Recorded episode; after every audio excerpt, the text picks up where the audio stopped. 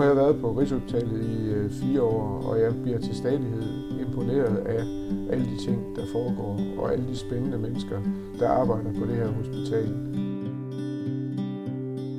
Du lytter til Beriget, en podcast, hvor Rigshospitalets direktør Per Christiansen besøger en af hospitalets faglige profiler, der hver dag beriger det danske sundhedsvæsen.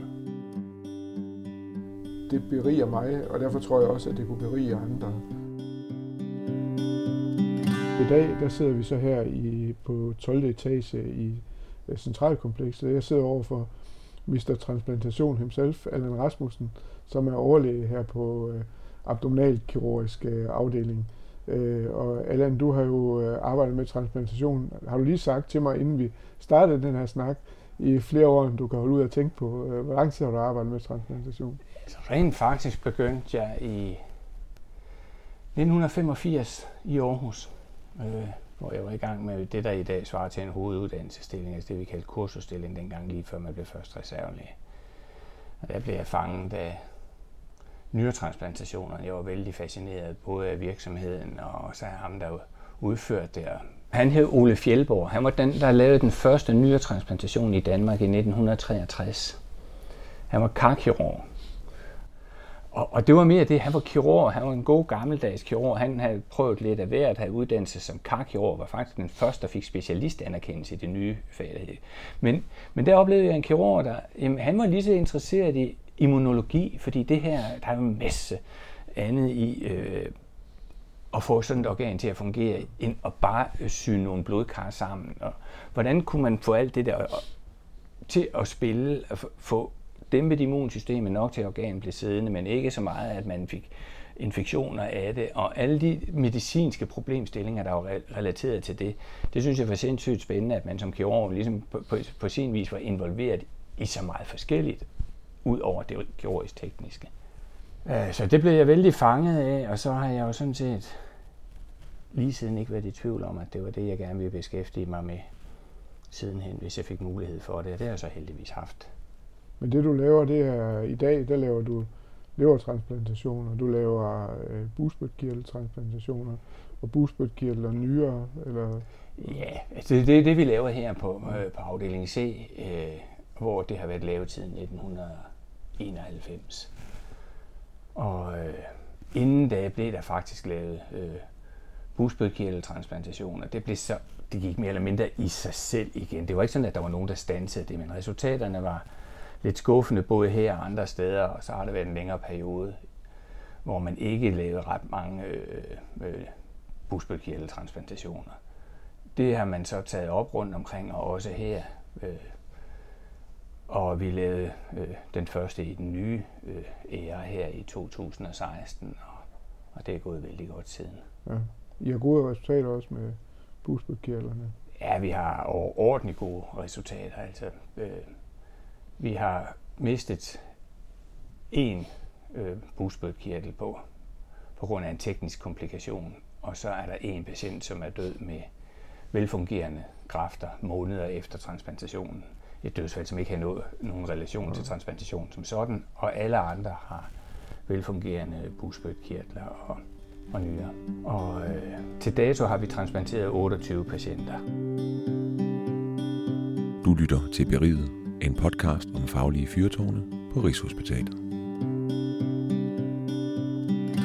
I øh, arbejder også med levertransplantationer.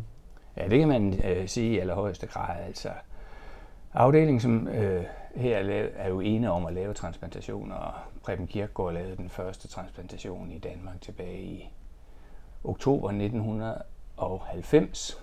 Så det er snart 30 års jubilæum og vi har det for længst rundet øh, nummer 1000 transplantation.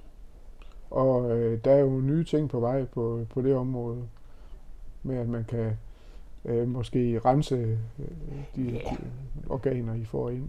Ja, altså det er jo ikke specielt på, på, på levertransplantationsområdet, det gælder jo helt generelt for, for alle organtransplantationer, at der er en vældig udvikling omkring øh, det, man kalder maskinperfusion her på stedet er man jo allerede begyndt, at har jo været blandt pionerer omkring øh, øh, maskinperfusion på lunge, øh, donorer inden transplantation, og på øh, urologiske, nefrologiske afsnit, hvor de laver nyretransplantationer, der har de jo også lavet maskinperfusion i et stykke tid.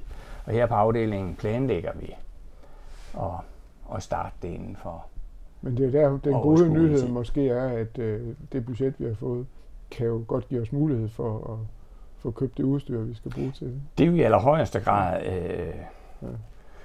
en rigtig god nyhed, som ja. du siger, fordi øh, det vil jo være lidt omkostningsfuldt. Ja. Øh, jeg tror simpelthen nok på, på, på sigt, at det vil vise sig at være investeringen værd, fordi det meget taler for, at, at man både vil kunne udnytte donorer, som man i dag ikke kan udnytte, hvis man har mulighed for at vurdere øh, funktionen af, af leveren øh, på sådan en maskine det er jo alt afgørende, at vi ved, at organet øh, er funktionsdygtigt, inden det bliver sat ind, fordi man kan ikke leve med, mm. uden en lever fungerer. Så derfor er det afgørende for os at vide, at leveren er god nok, inden men, vi sætter den ind. Men den udfordring, der ligger i det her, det er jo øh, dels, at, øh, at det, det giver jo flere transplantationer. Nu har jeg også arbejdet med det her med, at man kan dele en lever til flere øh, ja. øh, patienter. Og det giver jo også øh, flere udgifter, fordi man skal transplantere flere patienter. Men altså, det er jo ikke en udgift, man diskuterer den her, øh, fordi det er, det er så vigtigt, at vi får lavet de transplantationer, og vi får de organer brugt. Så kan du ikke sige lidt mere om det her med at splitte leveren? Jo, det kan jeg godt. Øh, det er jo sådan, at, at i virkeligheden så er der mange, der tror, at det er noget helt nyt, at vi er begyndt at dele leveren. Det er det ikke. Vi har faktisk langt, langt hovedparten af de børn, vi har transplanteret lige siden starten i, i, i de tidlige 90'er, har fået en del af en lever. Øh, så den teknik har vi egentlig behersket i mange år. Det, som er, er det nyere, er, at man øh, i mange tilfælde er i stand til at dele leveren, sådan at man kan dele den i to halvdele. Brug den lille del til en lever, eller en lidt større del til en teenager eller meget lille voksen, og den større del af leveren. Den højre del er betydeligt større end den venstre, så når man deler, får man en lille og en stor og så kan den øh, store, den kan blive brugt til den voksne leveren ellers ville være blevet brugt til, hvis man ikke havde delt den. Så på den måde kan man jo transplantere både et barn og en voksen med en donor. Det har jo betydet for patienterne, at i, i dag vil vi få øh, mange lever, hvor vi kan anvende de to dele, som sagt, hvor vi tidligere vi har anvendt den store til en voksen, nu kan vi anvende den store til en voksen, så vi tager ikke noget fra den voksne, men får til gengæld en del til et barn. Øh, så det har gjort, at vi får betydeligt flere elever i dag til rådighed til børnetransplantation, vi har haft tidligere. Fordi tidligere kan man ligesom sige, at der har været en konkurrence, der mest syge skulle have den, og hvis den mest syge har været en voksen, så kunne vi ikke dele den til barnet. Men hvordan takler I det der? Så, så laver I to øh, transplantationer nærmest øh, parallelt. Ja, og, og det, det, det synes jeg er ret godt gået her på det her øh, sygehus egentlig. At vi har fået øh, ressourcer, og vi har fået opbakning til, at når vi har en øh, lever, der kan deles, så gør vi det. Og det betyder, at donoroperationen ændres fra at være en rimelig rutinemæssig procedure til at være en meget speciel operation, som kun ganske få øh, af vores... Det, vi har to kolleger her i afdelingen, øh, som øh, laver donoroperationerne, og der laver man den faktisk i donor og så deler man den, inden man tager organerne ud. Det er det ideelle. Mm. Og så, del, så, så det er en kompliceret operation i sig selv.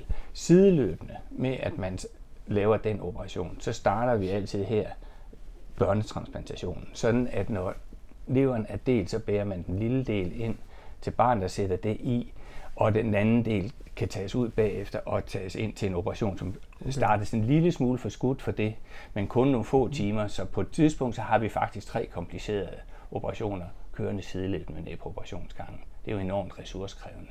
Ja.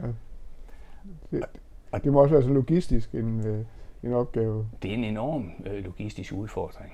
Specielt fordi den type øh, donorer, som vi kan anvende til de delte lever, det er de yngre donorer, hvor der ikke er nogen øh, komorbiditet. Øh, ja, komorbiditet betyder sådan set, om der er andre forhold, som gør sig gæld. Altså det kan jo være øh, en, en lidt højere alder, eller det kan være, om der er en lille smule fedtinfiltration i leveren, eller ting, der gør, at den her lever er, er udmærket, men ikke ideel her og nu. Nu er du selv inde på det her med, at det er forholdsvis ung og velfungerende elever, der skal bruges. Så står I jo også hele tiden i det her dilemma, at der er nogen, der skal dø, for at der er nogle andre, der kan leve. Øh, og, og der er der vel en, øh, øh en I, I er måske ikke så, I, så involveret i det her med at, at få familiens samtykke osv., men I er jo involveret i forhold til den, der har fået den, den lever fra den, der nu er afdød. Øh, har I nogle øh, metoder, hvor I får snakket med patienterne omkring det, eller hvordan håndterer I det? Ja, altså vi, vi, det taler vi jo med patienterne allerede om, at når de bliver udredt til transplantation. Ja, ja. Og der kommer der jo øh, nogle spørgsmål øh, frem fra patienterne, men, men egentlig fylder det ikke så meget, fordi vi gør jo også meget ud af at fortælle folk, at det, det er en gave, men det er deres lever, når de har fået den. Og de skal leve med den, som om, at det er deres eget, øh, deres egen lever. Øh, de, vi, jeg er egentlig, er egentlig blevet lidt overrasket over, øh, at hos de fleste patienter, de, de er fyldt med taknemmelighed over det. Ja, ja. Men, men, men det virker ikke som om, at det er noget specielt problem for dem. Okay. De føler det ikke som, et, som noget fremmed, de går med. Og det nævner de faktisk mange gange spontant, at jamen, det er min nu, jeg føler, det er min. Ja. Jeg ved godt, den er kommet på den måde, det er ja. dybt taknemmelig for mig, ja. men nu er det min lever, jeg oplever det ikke som noget fremmed. Jamen, det er jo meget sjovt at høre, fordi man kunne godt tænke, det er ligesom øh, dem, der er adopteret, at de opsøger øh, stamfaren til... Jamen, det gør de også. Okay. Det gør de også. Altså, vi, vi, der har vi jo det dilemma, at, at øh, det, vi skal sikre, at donor er anonym. Ja. Og vi, det er jo helt legitimt, at en modtager af et organ gerne vil vide så meget som overhovedet muligt. Ja. Og der er nogle ting, vi selvfølgelig kan fortælle, blandt andet børn, at om de har fået en del lever af. Ja. Øh, osv. Men, men vi må ikke fortælle øh, tilstrækkeligt meget til, at man kan ved at slå op i avisen for eksempel identificere, at Nej, men det, det kan man jo så måske alligevel, men det er også, jeg synes, det er okay. Hvis man, man virkelig vil, så kan man jo komme utrolig langt. Men det fortæller vi så folk, at, at vi, vi vil sætte umådelig stor pris på, at ja. de forstår, at det er jo ikke for at holde noget tilbage for dem, men for at respektere donorer med, med den store gave, de har fået, så vil de fleste respe- øh, patienter også øh, respektere det. I din tid, nu er det rigtig mange år, så må der også ja. have været nogle ups and downs i forhold til øh, at få organer, og hvor mange man har til rådighed. Jamen det er det da. Øh, altså, vi har jo i det store hele haft ret stor donormangel i alle årene. Ja. Den er heldigvis under aftalen. Nu her, de, de sidste 4-5 år har vi sidste år med en lille afbrydelse haft en, sti, en stigende antal øh, operationer om året. Vi lå lang tid stabilt omkring 40 levertransplantationer om året. Og så kom vi faktisk op til, at vi lå nogenlunde stabilt mellem 55 og 60 med et dyk sidste år. Men vi, det kan vi se heldigvis, som vi troede var en tilfældighed, fordi i år har ligner det en ny rekord. Mm. Jeg tror, vi for første gang i år kommer på den anden side af 60 levertransplantationer. I får vel også nogle gange organer fra det øvrige Ja, ja, det gør vi da. Altså det er sådan, at man anvender organet selv, hvis man har en, en mulig modtager. Ja. Og har man ikke det, så udbyder vi det til i, i, igennem den samarbejdsorganisation, vi har, det der Scandia Transplant. Og der er der simpelthen en rotationsliste for at gøre det mest fair, at der står man så øverst, og når får man tilbuddet først, og den, der modtager tilbuddet, rykker ned og står i bunden. Og, og så roterer vi rundt på den mm. måde. Og så på den måde så bliver alle organer udnyttet i Skandinavien. Primært i det land, donor kommer fra, og hvis der ikke er en egen modtager der, så i et, et af de andre lande. Men der, hvor I også har et, en udfordring, hvor I så også have, det er jo også, hvor syge dem I opererer, de i virkeligheden er. For det har vel også betydning for overlevelse. Ja, det har enorm betydning, og det er også derfor, for, at man kan sige, vi kan nok ikke forvente, at resultaterne bliver ret meget bedre, fordi når man er så syg, som man er, når man har behov for en levertransplantation eller en hjertetransplantation, lungetransplantation, jamen så er selve det at gennemgå en stor operation i sig selv så farligt, at, at vi er kommet meget, meget tæt på det, jeg tror, der er opnåeligt. Det der, hvor jeg tror, og, og den udvikling har været rivende op igennem ja. de her dekader, jeg har været med, øh, med i at haft det privilegium at deltage i, hvad der er foregået. Men, men, men der, hvor man kan sige, at udviklingen ikke har været så god, det er, man kan sige, der er stadigvæk et tab af organer hen ad vejen af forskellige mm. årsager. Og det arbejder vi rigtig intens på i øjeblikket, og der er nogle tegn på, at vi lærer forskellige immunolog, mere kronisk betingede immunologiske øh, reaktioner i kroppen bedre at kende, så vi kan undgå, at man taber sin øh, organer på sigt. Til ud fra sådan et samfundsmæssigt perspektiv, så må der også være en diskussion øh, internt hos jer, et alderskriterie for, hvor, hvor højt op i alderen man, man vil øh, transplantere, eller er det ikke et Det er jo rigtigt, som du siger. Det. Jo, men det er da i allerhøjeste grad en problemstilling, ja. øh, som man er nødt til at tage højde for. Øh, med hensyn til levertransplantation, der er problematikken nok ikke så svær, som for eksempel er med, med, med, med nyretransplantation. Fordi selve det at gennemgå en levertransplantation er faktisk, altså det, det er en meget, meget stor operation. Og der må man sige, hvis man er blevet ældre og har øh, ikke så, så godt øh, et hjerte længere, ikke så stærkt et kredsløb, og almen tilstanden er dårligere, så er det faktisk sådan, at så er levertransplantation betydeligt farligere. Og derfor kan man sige, at beslutningen med hensyn til, hvornår det er rigtigt at gøre det, og hvornår man ikke skal gøre det, den er ikke så svær, som den er for eksempel nyretransplantation, som jo er en lidt mere simpel mm. teknisk operation. Så dem kan man sagtens tåle, selvom man er betydeligt oppe i alderen, også selvom man skrænter lidt på forskellige vis. Og der kan man jo så sige, så skulle det være alderen alene, øh, der, der øh, betinger, at man ikke får det gjort. Og, og det er jo noget vanskeligere diskussion mm. end hos os, hvor man på grund af alderen faktisk ikke kan tåle det. Ja. Men jeg tænker da alligevel, det, der må være nogle dilemmaer i det, øh, sådan når man står med en patient, som man gerne vil, vil redde, og så er der det der dilemma med, er, er, er vi på et øh, sted, hvor at, øh, det ikke giver så meget mening? Ja, bestemt, det er man. Og man kan jo sige, der hvor øh, der, er, der er taget en konsekvens, som der, man, der er fuldstændig enighed om i Skandinavien, det, det er der, hvor at man kan sige, at de her rigtig gode donorlever, som kan splittes, de skal splittes. Ja. Og, og, og det er det næste store fremskridt. Fra at vi begyndte at gøre det rutinemæssigt selv, der kunne vi jo se, at, at, at øh, fra at have en, en, en betydelig dødelighed af børn på ventelisten, den forsvandt jo stort set, ja. da vi begyndte på det her. Men de ventede stadigvæk relativt længe.